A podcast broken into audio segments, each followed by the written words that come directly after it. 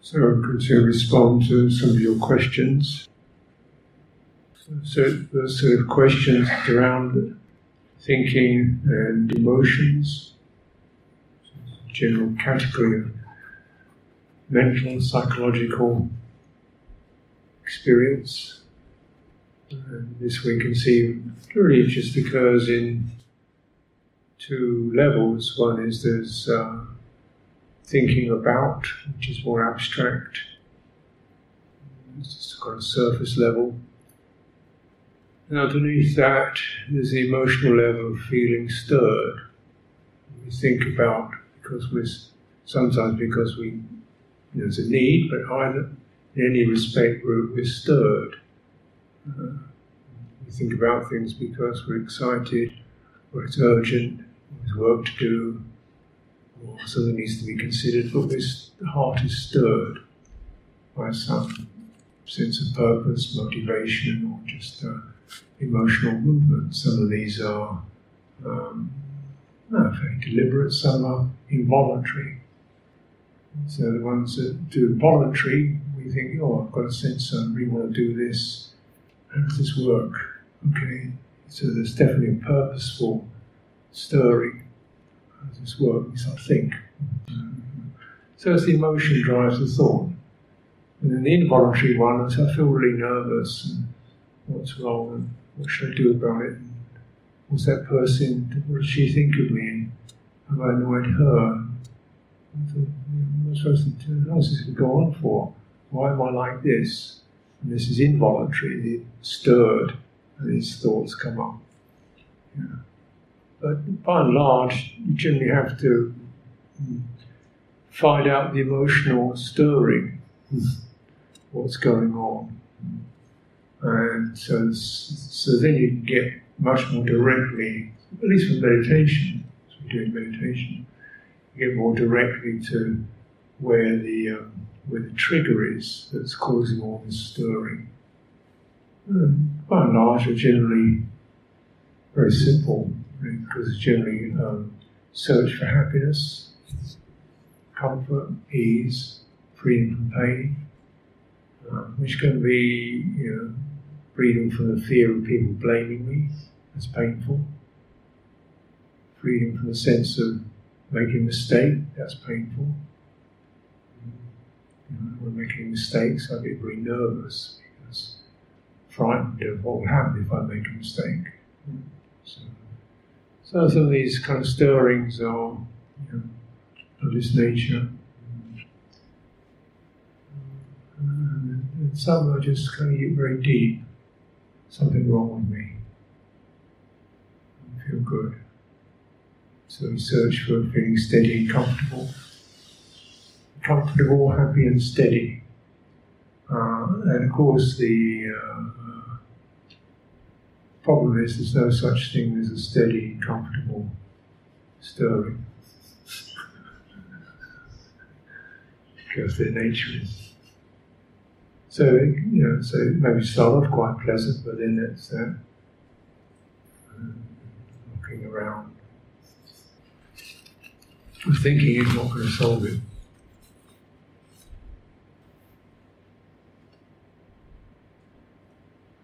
This isn't to say that one shouldn't be stirred, you know, if it's urgent, something important to do, really, really want to do this, I'm inspired, I'm glad, that's great.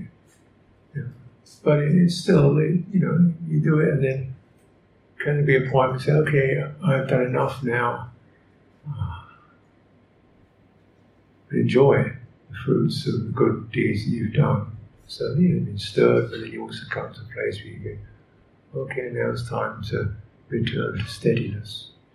So just that movement is always going to be, um, just gets habitual, there's no end to it, unless you have some process that can step out of that, step back from that experience.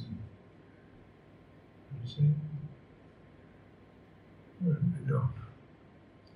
And this is this is really uh, interesting because this is where the sense of self uh, comes in. We very much get conditioned to be active, to be reactive, to get things right, to be useful, to make friends, to be comfortable, like that, that becomes a life mission in a way. There's always that sense of I do there, you know, social life, business life, work life, family life, and so you get really built around all that. Uh, and so one's identity gets established in that, in that kind of frame of reference.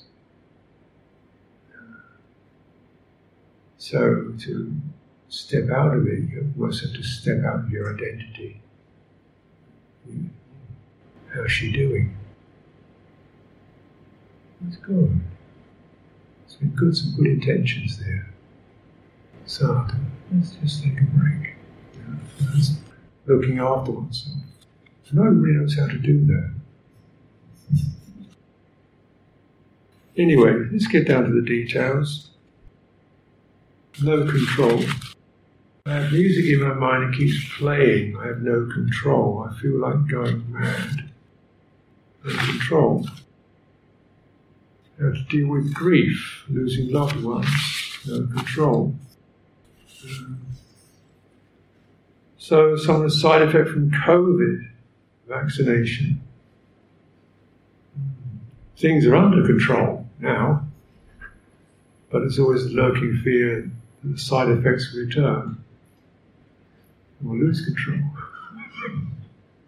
How do I watch and deal with the fear always there lurking in the back of the mind? How to cultivate mindfully um, without reacting to thoughts and making them strong. How to cultivate the mind mindfully without reacting to thoughts and making them making stories, sort of stories. Even though I'm trying sitting, walking meditation tremendously. Well, I think the uh, one thing we begin to recognise is control. It, there's not a lot to, you know, you really can't control the mind uh, that easily. Uh, particularly, we're dealing with these, what we call these surface phenomena, fear, you know, something welling up. Why? Because COVID. Well, you could nobody could control COVID. Only just shut the whole place down, try and control it, and still people get infected. Uh, and really, when you think of it, how much control we have in life aging, sickness, death, separation from loved, association with disliked. how much control do we have? Uh, so, since we don't have that much, what we really need to uh, have some practice with is how to understand that and control or moderate our search for security and our fear of losing control. This is where you, you have to sort of step out of the spin of the mind rather than go into it trying trying to calm it down. You step out of it. Because naturally, death is challenging. One can definitely feel sickness, and you never know where you can't see these bugs moving around, so you never know where it's going to come, where it's going to come from. So, yeah, how much one can get very fearful of that. But of course, COVID's only one of them. thousands of death-dealing diseases, as well as pollution from air, bad air, so many things that we, are immersed in that are dangerous, and we kind of cruise along like know, so if you actually had a list of the things that could kill you any day, and you look at them, you, you get killed by an electric kettle.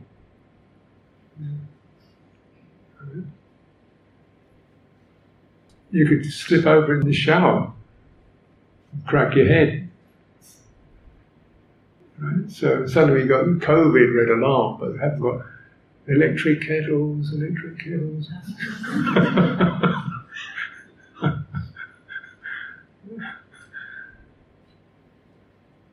so we sort of come to terms with we will all, we have been sick, we will get sick, we will die. One of these sicknesses, something else is going to kill us.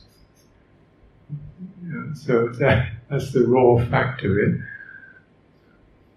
So, yeah, first of all, you may think, oh my goodness, what am I doing? Then you have to feel that emotion moving through, so just keep going back to this is how it is. And you getting frightened about it isn't going to make that much to make, make you more attentive to not be foolish, take risks. But eventually, you know, okay, so let it, you know. Really try to train oneself to come to terms with dying and sickness. Don't enjoy it. Unpleasant, unpleasant feeling.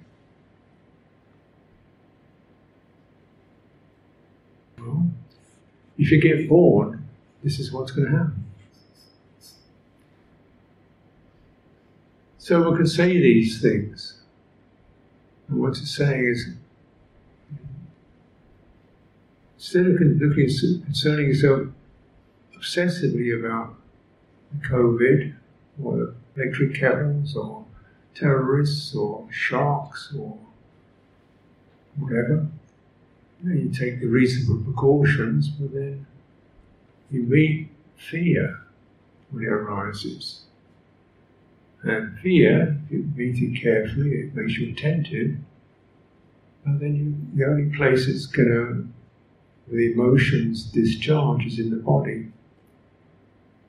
So if it goes into your mind, just start thinking more about it, proliferating, and it stirs the emotions. The emotions then create more thoughts. Right? And it stirs more thoughts, more emotions. The emotions and the thoughts stir each other up. You get caught in a, a whirlpool. The only place it ends is in the body. You feel that alarm, just, okay, there's that nervousness in my skin, my, my face. Don't feel, feel restricted, feel tense, I feel wobbly. Whole body, widening whole body, awareness down to your feet.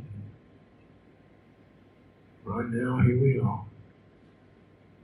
And body knows how to discharge the energy of fear. The energy of fear, which is an alarm signal. He knows how to look around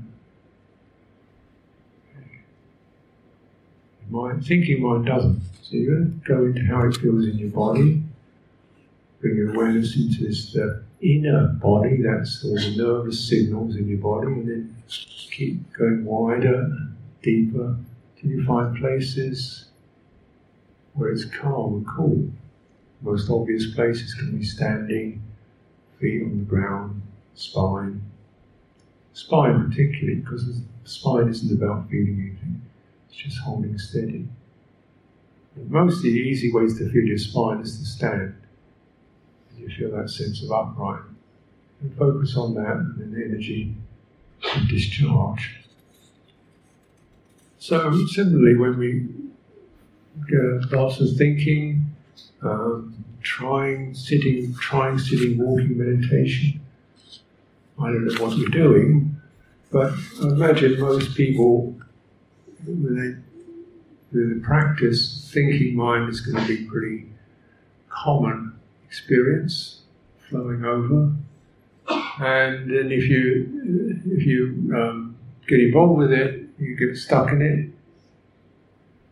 So you just got to keep getting out of the thinking, going into physical feeling, physical sensations, physical feeling and rather like um, you know the way a boat will move through water without sinking. Similarly, you can you feel you walking, particularly, where you get quite a lot of thinking going on, uh, you can walk through your thinking just like a boat moving through water. There's a thinking clustering around. And you keep. The main problem is when we think we, we go into it, our attention contracts and gets attracted to thinking because that's what we do most of the time. You know, in our daily lives, mostly thinking leads us. So when thinking starts, we pay attention to it. Because this is the leader, the guide. And that becomes habitual. We are what we think. That becomes a standard habit. The thought starts, you immediately, oh yes, I thinking. This is, this is me thinking. Having important thought, having a stupid thought, having an ugly thought. But it really takes the center stage. Everything else moves off, thinking takes the center stage. You know? Actually, sometimes it's useful, sometimes it's not.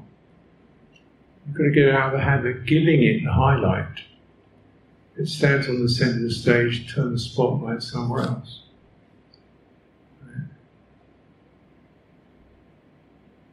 Thinking.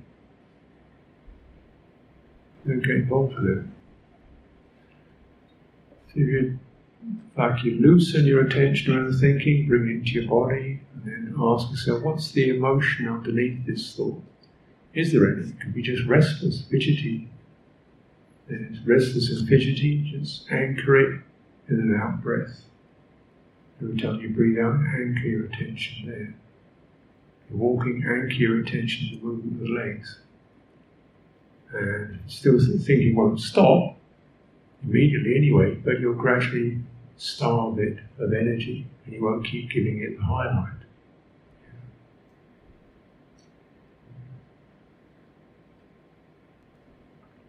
Now, if you've live in a monastery in, in Thailand, you always get the howling dogs. At dawn, all the dogs howl.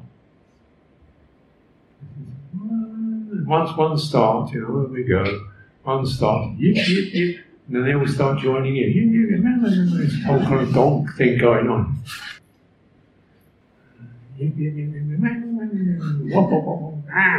Going on, goes on the one. Shut up, dogs. And then you think, well, no, actually, this is what dogs do. We just do that. Just have the same attitude towards your thinking. Oh, here he goes. This is what this is what brains do. They do this, and you can come out of it just this is like the howling dog. and they sound so important. Your thoughts sound much more important than your howling dog, it's pretty much the same. So with music, you know, often it's a mood there. Music is kind of jumpy and funny, or it's romantic and soothing. And it's mind, Chitta loves loves emotions, loves those emotional moves, and, it just keeps playing it again and again. So again, it's just got to be patient, really, and not not uh, recognize this is uh, you know, this what these these habits are like think when I started meditation, it took six months for the music to stop in my head. Because I've been listening to music for the last five years most of the time. So it just became a habit. It took about six months for it to just die down. This is called karma. You know. Whatever you give attention to, repeatedly give attention to, it, that gets established in the heart. And if you, you know, nowadays you look around, so much stuff is getting printed on your arm. I go to most, most places, you go to sit and have a cup of coffee. It's oh, music going back. I don't want the music. Shut up! You can't stop it! Everywhere's music. Go to the supermarket. Music, right? And you pick up the phone, make a phone call. You can't be well. Keep the phone. We're waiting for you. Listen to some music. It's Mozart.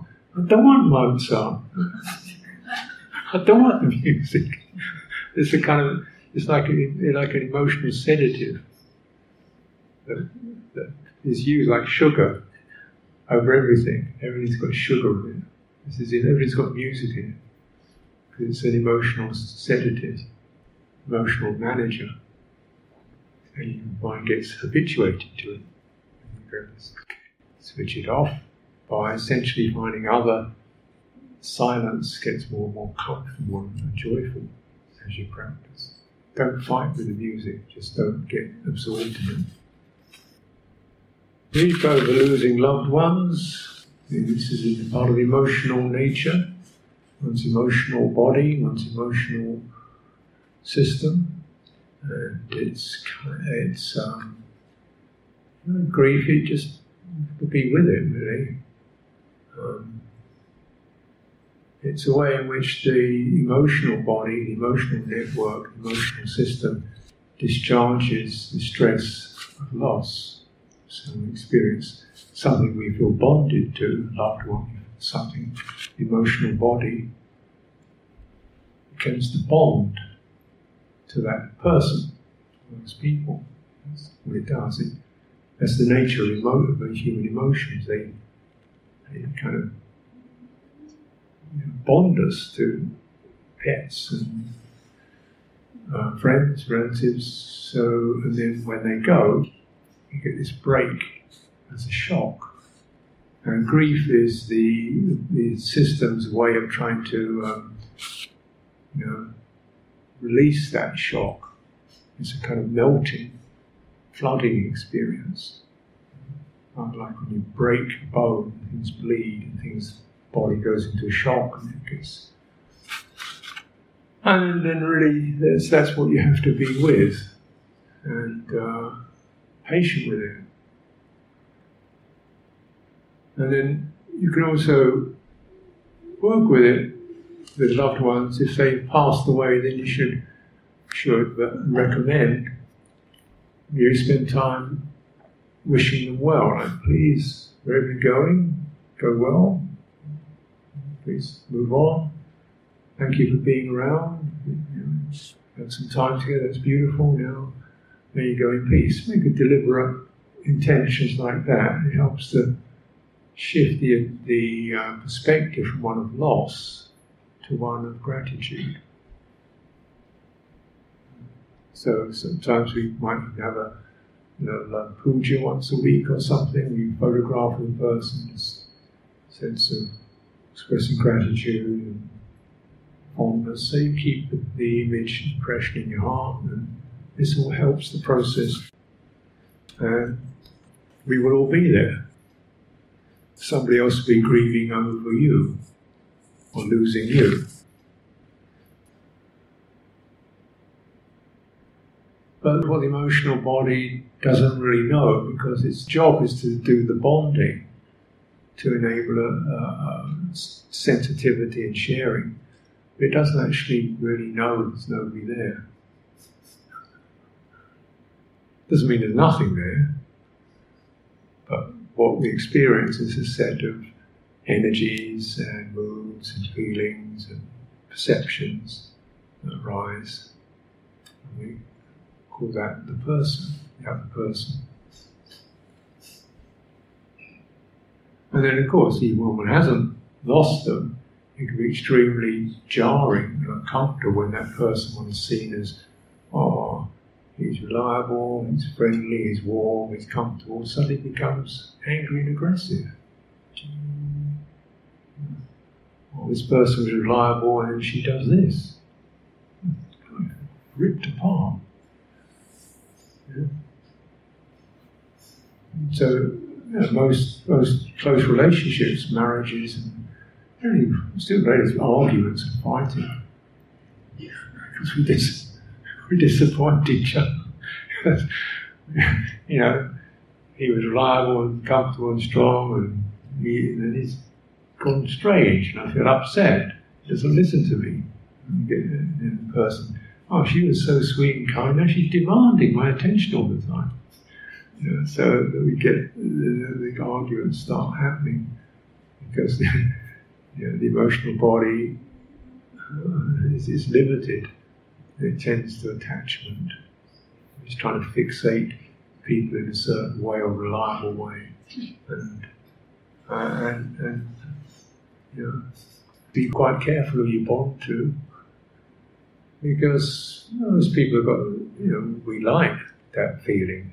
We don't just be left lonely. We like that feeling, being with others, and sense something's warm, friendly, enjoyable, have fun together, reliable, so forth. This is good. But most everybody has flaws and imperfections and bad days and unresolved hindrances arising. You've got to really be a bit more spacious around that and so on. Most relationships, it's good to have a good amount of space in it, not too, not too stuck together. Allow the person we can't allow the person to be as they are through their changes. They don't allow you to be who you are through your changes. It's not, it's not a wide relationship. you know, if they expect you to be cheerful all the time. so it's not, you know, wise relationships based on mutual respect. If you respect someone and they respect you, and that you know see you as valuable and respect you, then pretty soon you're going to get a feeling of warmth and, and happiness with each other because you trust. Make sure you get the respect first. Otherwise, you just get the happy flush, and that's romance, which is disastrous. and then recognize anybody we, we have to part. So if we're you know, in those relationships with others, we will have to part. It cannot be any other way. So while we're alive, can I honour and respect you and really listen say, oh, okay, this person, why do I, what, what am I getting? Oh, she's so generous and kind. Okay, I'll really try to pick up that message. She mean these qualities and things I really value. Or he's so honest and straight and helpful. Oh, I really value that. So you pick up their qualities and bring them in and you know, take them in and learn and try to try to find those in yourself. Then this way our relationships are supportive, kalyanamitta, where we, we present each other with good qualities that we can learn and grow through. This is a skillful relationship. Is it normal to feel warm and perspire during sitting meditation? Any method to overcome it? Well, I think it's generally the case is either there's no such thing as normal or everything is normal.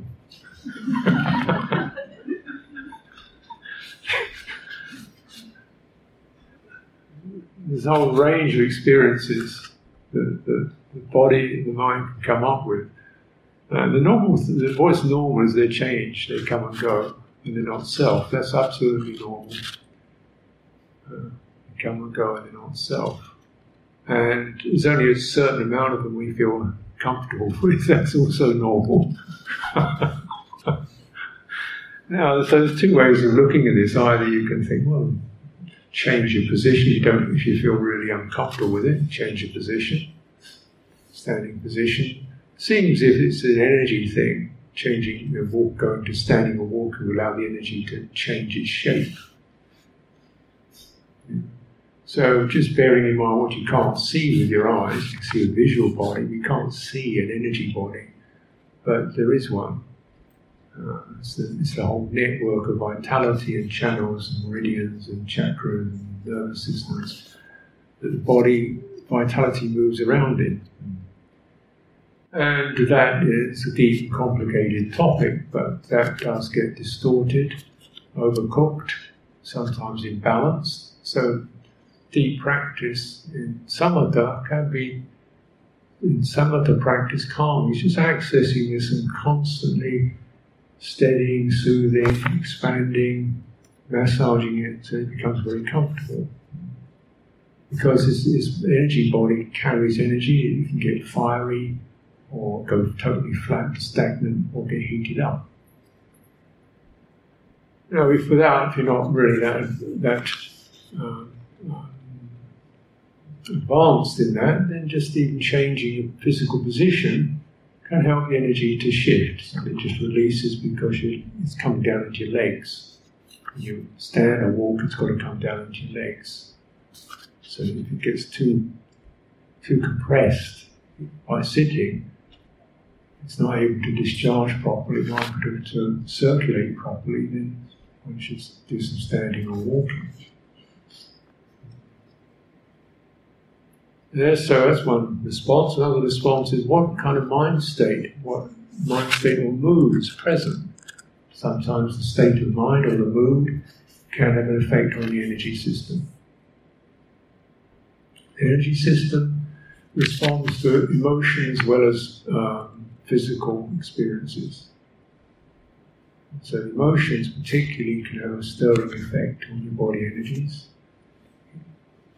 Maybe sometimes it may be useful just to kind of have a wider perspective, not to get to intensification, generally heats you up. If you're doing intensive practice, that often heats things up. Intensive means there's a strong focus, a strong determination that can be heating up. Tapas, heating things up. So they will just need to be softer, more relaxed, more spacious. That may help things, the energy to settle, more cool at ease. That's the, that aspect. The third, third response would be the wisdom response, which is there to live with it it's not self, it's the condition. Uh, as I was saying before, there's, very few, I think there's always nothing you can control, uh, but you can begin to understand the need to, the wish to control anything that's not absolutely what I feel is normal. Well, maybe normal is a very, very varied creature, and we need to be adaptable to experience all kinds of different qualities of bodily and mental feeling without getting um, putting, getting stressed by it. So, does it matter which way you place the hands during sitting meditation? Um, I think there's a variety of ways. Mostly the hands because they're extremely sensitive. Extremely sensitive. Um, you can see mostly the, the Buddha uses a lot of hand gestures, signals hands as Buddhas. And so Samadhi mudra generally means the hands which are very sensitive and collected together. So what is occurring is the soft qualities of the hands, the palms are, are open, yeah, not compressed. The hand is still not fidgeting. The fingers, which are normally fidgety things, are still the hand. Palm of the hand is soft, that's open. And there's a sense of balance, it's quite composed. And you can even have the thumbs touching gently so you get a sense of precision, which can be quite helpful. Uh, also, it means you notice if you're sleepy, your hands drift apart. And also, you can have them even like I sometimes have them on one leg or the other, alternate, uh, one on one knee or the other, the other knee, with the hand facing upright, the fingertip, index fingertip and the thumb pointing, because again that gives the open hand, the open palm, and you get the sensitivity of the fingers touching. And but this, I find this helps my shoulders to relax more fully. It keeps the chest open for me. Sometimes people have their hands placed down on the thighs, again, the open palm, and that can help send the energy down. In other words, the beginning, sort of energy tends to come up. Most people, energy goes up into their heads, goes up. When we get excited, it goes up. Any activation goes up. And you don't want it to keep going up. So having palms touching the thighs, so you've got a sense that you can sweep down your arms, into your legs, into the ground. So that can have a steadying effect which is not compressing. See? We're not, we're not restricting it, we're actually keeping it quite open, you're giving that steadying effect. So those are ways in which you can use these hand forms. When one sees the light, I guess this is a meditation nimitta, do you focus on the breath or follow the light? Well, what is, what is the breath in such a situation? Now, if we take breath to be sensations, then sensations are very limited in their, in their capacity, uh, and often the sensations fade out as your mind deepens. We take breathing to be an energy form, vitality form, energy of breathing, then this vitality form can, as it gets calmer, it can be quite feel quite radiant and happy.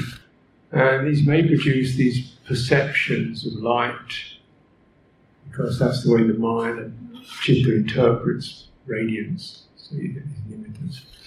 Um, or maybe not. People might reject that. It's not, it's not absolutely necessary. The drawback is the fact you get fascinated. Oh wow, magic show. Uh, then there's a hypnotic effect, which, which means one's wisdom faculty goes a bit numb because we get fascinated. So, best to use the energy of breathing just to steady and keep awareness. If there are lights appear, just keep awareness of how it's affecting you. And if you find yourself getting mesmerized, it's not good. You should return to breathing out or widen. You feel feel the, the feeling of the body. That's my opinion.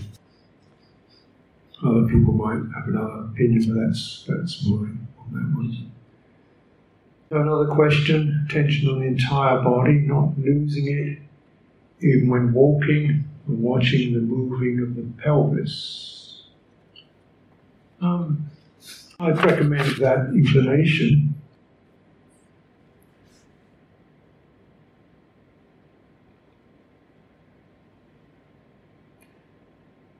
again, partly because when we're, when we're attentive to the body, there's really only two things that you can attend to. One is sensations, tactile sensations, the other is energy.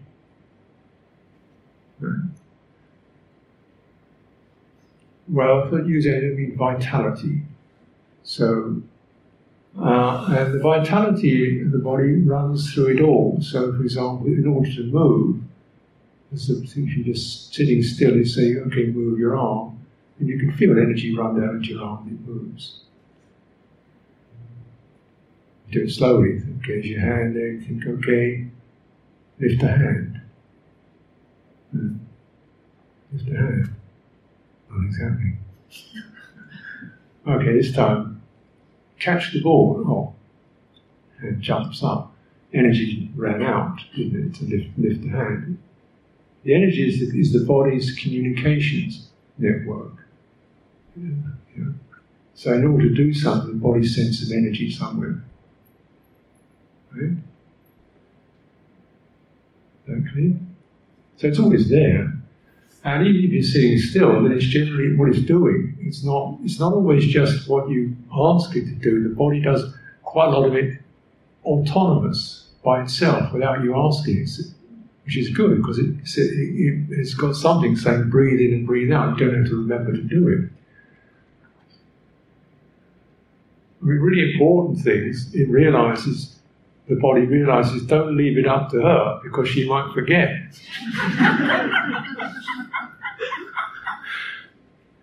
so I'll do it. So the body does it automatically. You notice when you get to the end of an out breath, and it rests there, something starts pulling, and breathing in. So it'll pull, you get to the end of the energy moves, get to the end of begin, energy rises, moves, expands, you get to body seems to realize that's enough, and the energy tails off and goes quiet, full elation then it changes.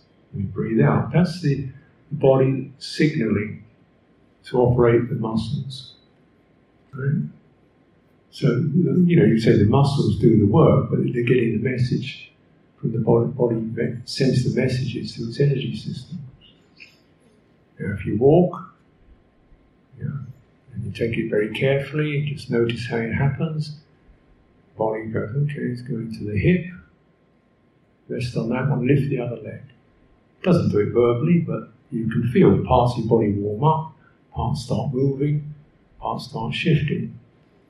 And uh, if we really don't just have the idea of walking, but really sense what is going on, that is the basic signal. Lift that leg, you know, turn the hip, turn the pelvis. But then are subtler signals, such as, well, it's more comfortable if you flex the waist a little bit, so that leg doesn't just go clunking down. it's The counterbalance is smooth. Right? So it's a smooth walking, just a lurch. Right? And natural also when the leg comes towards the floor, you don't just bash into the floor. The body gently lowers the foot towards the floor. It's quite quick, but it, but it still comes down and the body, as the, as the leg experiences itself extending, right? you close your eyes and you feel that leg lift, and then you feel it bend and extend. Right? And there's a foot, energy in the foot picks up. Now the, the foot is now taking over, so the energy goes down to the foot to make sure that what I'm standing on is going to be supported. So that moment, the feet line up. Uh-huh. And then here we are. And then the body goes into that foot right. And steady and strong. And energy down one side strengthens to take the weight, and the other leg moves. All this signaling going on, which you may not, you may not notice at first. So we say the whole body, well, that involves, that's, that network is running through the whole thing. So, you know, well, it's most of it. And as you uh, become more attuned to it, you can even recognize you know, the spine and how that affects the shot in the back when you walk. It's not that it's it's not doing anything, but it's it's it's receptive. It's there. You can sense the back flexing, and the more you get into it, then you, you can begin to really remind the body, you know, so actually what's behind me, what's in front of me is completely open. So you send a signal to the body. Right in front of you, there's no obstruction.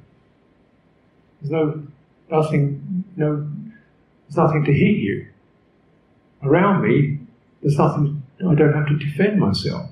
So you send you keep this message going in into the body and the body begins to, oh, that's right, I've got plenty of space. Uh, you can feel the energy widen.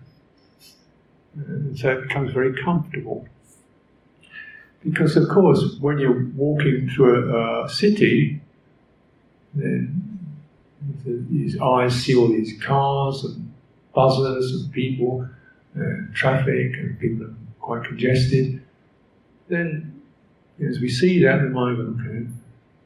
Then the signal comes in, okay, you, you, you don't feel, you, you're sort of contracted because you don't feel you just be totally open because you, somebody might see you or they might knock into something. You've got to be so a slightly contracted state, particularly in crowded situations. The body does it automatically.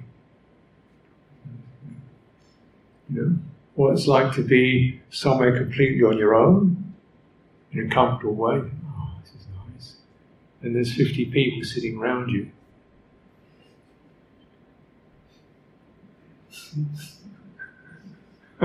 They're not touching you, but still that sense, something comes a little bit. A signal. So we keep uh, sending these signals into the body. Your back is covered. You're safe. There's no pressure. You don't hunch your shoulders. There's nothing to think about. You can relax your face. Nobody's bothering you. Nobody's looking at you. So loosen up, you know. And the energy then properly, energy channels begin to open up. And it's a very pleasant experience. It's steady. So that's kind of you know, the detail on what I mean by the whole body. Doesn't mean you can be aware of your ears or got to keep running around as your nose. Just have that sense of the wholeness. Just the sense of the wholeness and what comes in when you say whole body, no, no problem, no restriction, no obstructions, free, spacious, happy, at ease. What happens?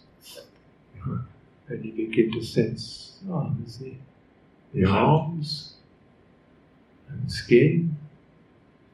They feel quite comfortable. So that's a reference point that we walk standing also very, uh, because we're standing, you have to of the whole body to maintain the balance. And first of all, is the basic thing, which is the feet, and the legs, and the spine. You've got that inner support. When they're steady, then okay, what's uh, then if it's steady, what's around that? How's the chest? How's the back?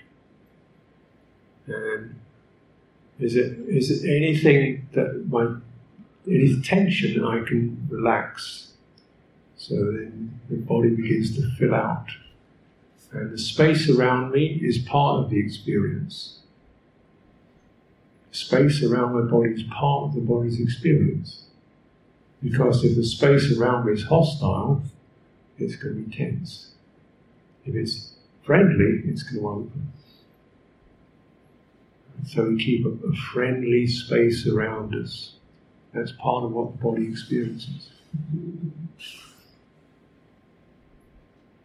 So, physical pain, mm, familiar topics. Someone has scoliosis, uncomfortable sitting, standing, walking, lying down. Are there meditation techniques for people with physical discomfort or sickness? Another one, how do I deal with pain bodily and mentally skillfully when we meditate. Well, dukkha. Uh, well, I think you're really probably good to adjust what you mean by meditation. Um, I would suggest you just um, try to consider instead of meditation, think of non distraction and peace and harmony and you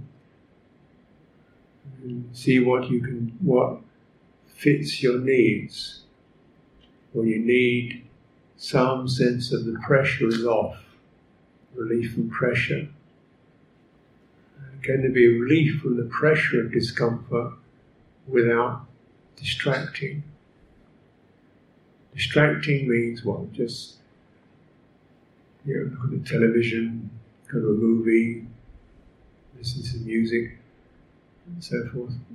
Maybe this is, know, eventually maybe something we have we need to do if it gets very uncomfortable. But there's a possibility of developing a way whereby one can experience pain, discomfort, and yet your awareness expands around it, does not try to stop it, does not get involved with it, just senses this is unpleasant feeling. Know, whether you stand, sit, walk down, walk, lie down, or sit in a chair, on your back, um, it doesn't really matter as long as you maintain that that contemplative view. This is pain. This is discomfort. Cannot stop it. Stop fighting it. Um, then what is it? When you don't get agitated around it, fight it, or try to block it, what is it? Surges, surges of feeling. What surges? Energy surging, energy vibrating, energy tightening, energy forms. So it gives you some sense of dispassion towards that process which we are all subject to. And then dispassion. Then you give your focus to dispassion, not to the pain, but to the, to the dispassion. Normally, what we experience is pain and passion. We don't notice the passion, the passion is to stop it, get away from it. Uh, we don't really recognize that reaction to it. So, of course, we don't want it. Uh, rationally, we don't want it. But the emotion of the passion, the agitation, the pressure, the oh why, the complaining, criticizing, and so forth, that's passion, negative passion. Uh, dispassion is much more, this is happening to something there.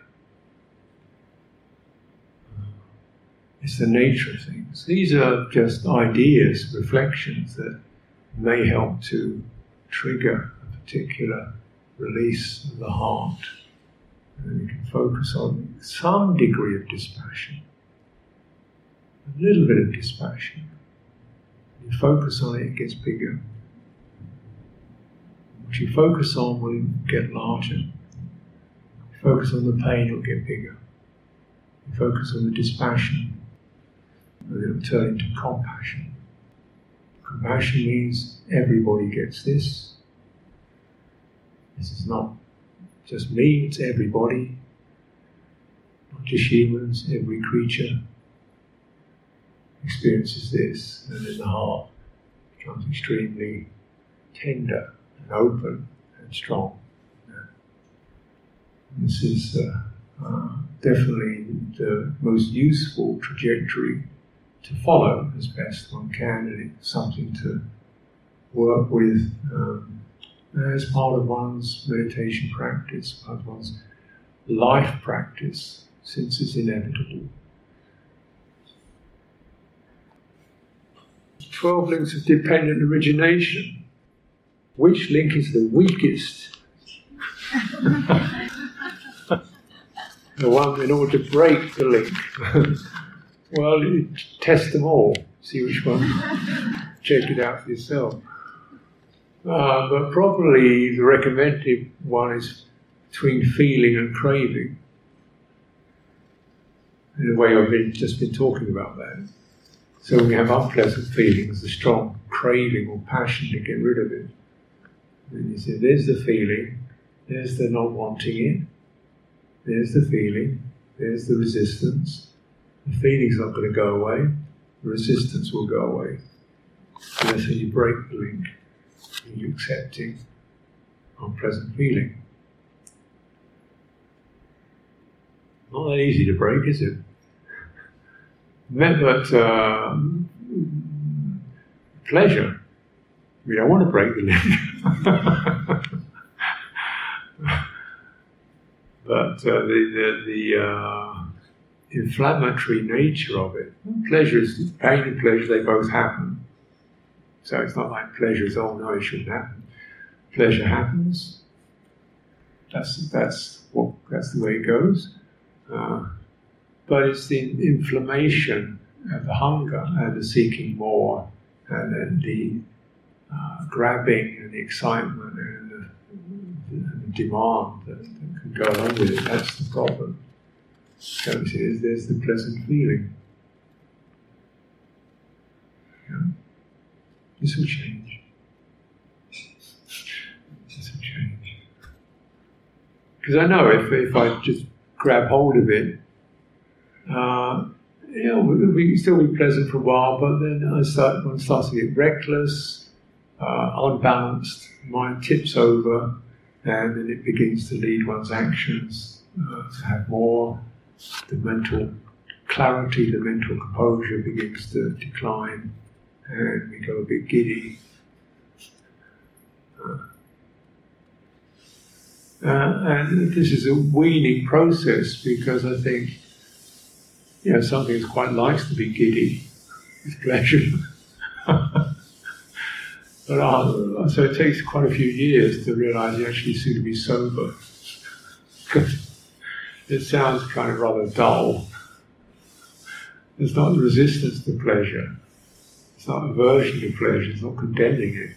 It's just saying, I know this can take over and over the time, I've begun to realize that can be hazardous. So I just let the pleasure rise and move through. And of all the so naturally, the, what feels is uh, body and mind. So that makes it simpler. Some respect bodily feeling is uh, difficult, but mental feeling is is surpasses it. So we get extremely unpleasant uh, sustained displeasure, like miserable mind states, unhappiness, gloom, depression, agitation, fear, nagging uncertainty, it's all extremely unpleasant. Uh, these can go on on on. Most of our self and self impression is to try to not have unpleasant mental feeling, and it doesn't work. I want to be secure, be comfortable, be happy, good friends, da da da da and something breaks down in that. So more reliable is uh, you know, learning to accept unpleasant feeling. Yeah. He turned up late. That was not enjoyable. He said he'd be here at five. It's six. That's not enjoyable. That's unpleasant. Mm-hmm. And for an idiot, it sounds, sounds so stupid, understood, reckless, doesn't care, useless idiot, treating me like dirt. Disrespectful, just, just a minute. just notice unpleasant feeling. Actually, I'm here, I'm breathing. There is attacking me. That's fine.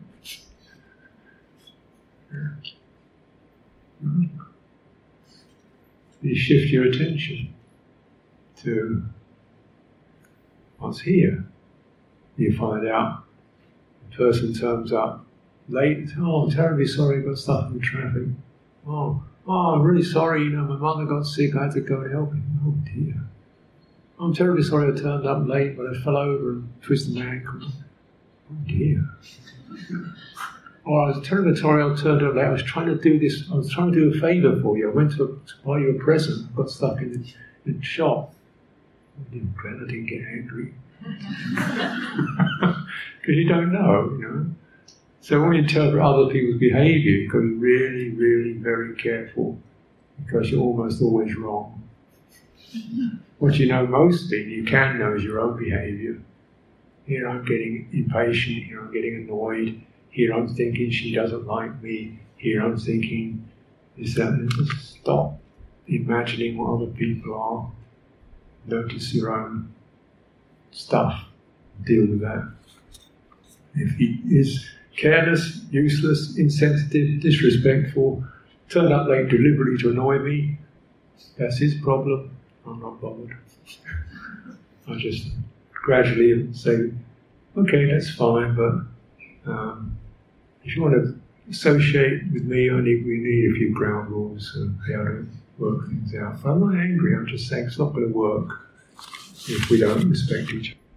So cutting the feeling between feeling and craving and projection. Once the craving takes over, all the elaborations begin to start. And we enter the stream, Sotapanna, follow the Eightfold Path, and um, that's it. uh, and you, are doing what we're doing, you see, because a lot of this thing about, uh, you know, just being aware of your body in a different way, what are you doing with all these practices? You're coming out of your normal personal model, where personal model is I live in my head, I figure things out, and this is where I am, this is who I am. I'm this person who tries to this and the other, and you see this person can't control their own thoughts. They can't control their pain, they can't control their thoughts, they've got, they got music running in their head, they can't stand that. How much use is that? The person in your head. so Sotapanna is someone who's begun to get out of being that person who lives in the head. That's called Sakkaya Ditthi.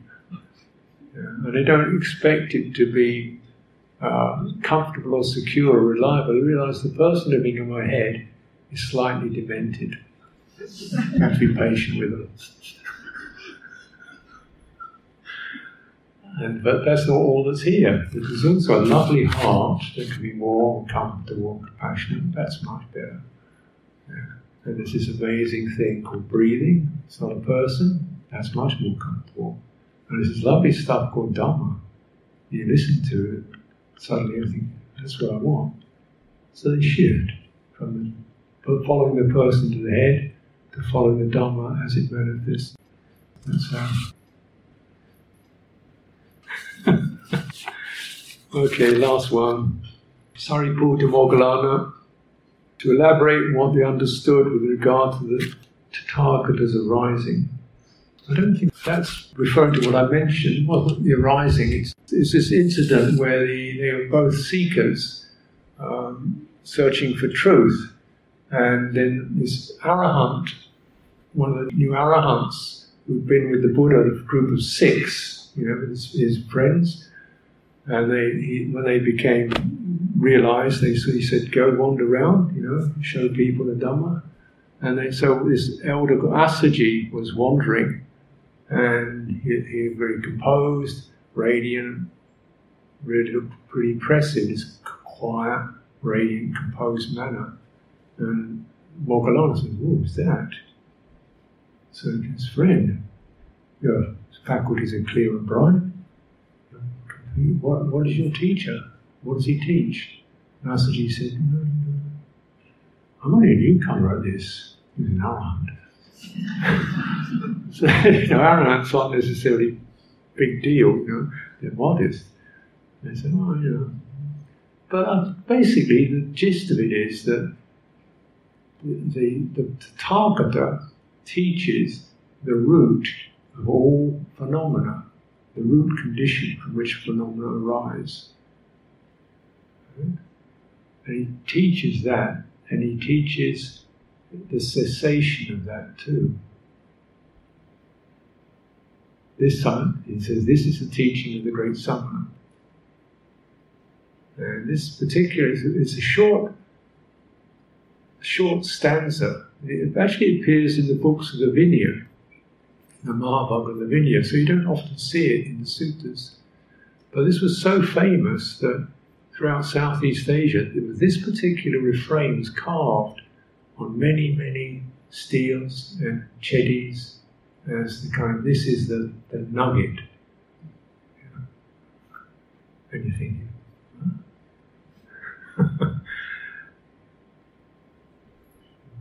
All things that have a cause, the Tathagata understands the root condition, the cause of the arising of things. He also understands the cessation too.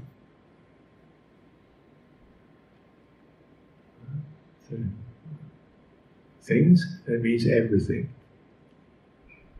The world as you experience it, the phenomenal world, your thoughts, your emotions, sounds, sights, what affects you, what touches you, happiness, sadness, uh, mystical states, miserable states. He understands what, where do these come from?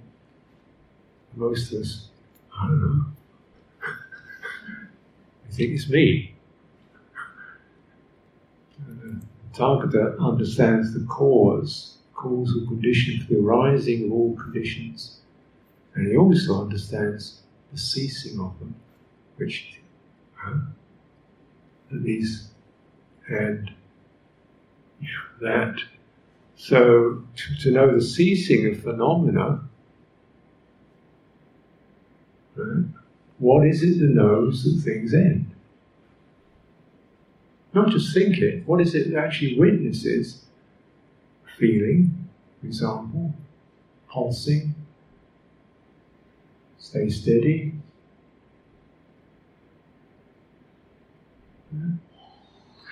Yeah. A mental mental state, such as maybe we feel excited or something, whatever you're excited about or disappointed by. Just focus on that sense of excited or disappointed and stay steady with that. Don't think about it. Don't worry about it. What is he doing?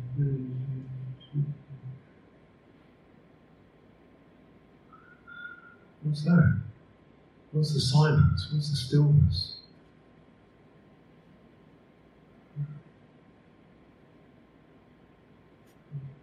So that's the that's the where the Tathagata went.